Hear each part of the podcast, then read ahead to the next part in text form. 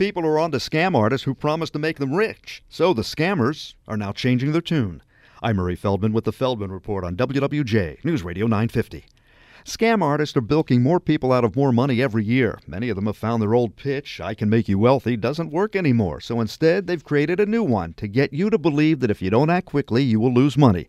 They claim that maybe somebody hacked into your account. They create a fear of loss. Reporter Sandra Block at Kiplinger's Personal Finance interviewed nearly two dozen scam artists. They revealed they often target people who have had a stressful life event, maybe the loss of a family member or the loss of a job. In other words, they get people when they're at a low point in life and more eager to listen and more inclined to become fearful. Your best bet if somebody claiming to be from the government or a retailer or financial institution contacts you with a story that indicates you're about to lose money, find the number of the organization they claim to represent from an independent source and contact them asking if it's real. With the Feldman Report, I'm Murray Feldman, WWJ, News Radio 950.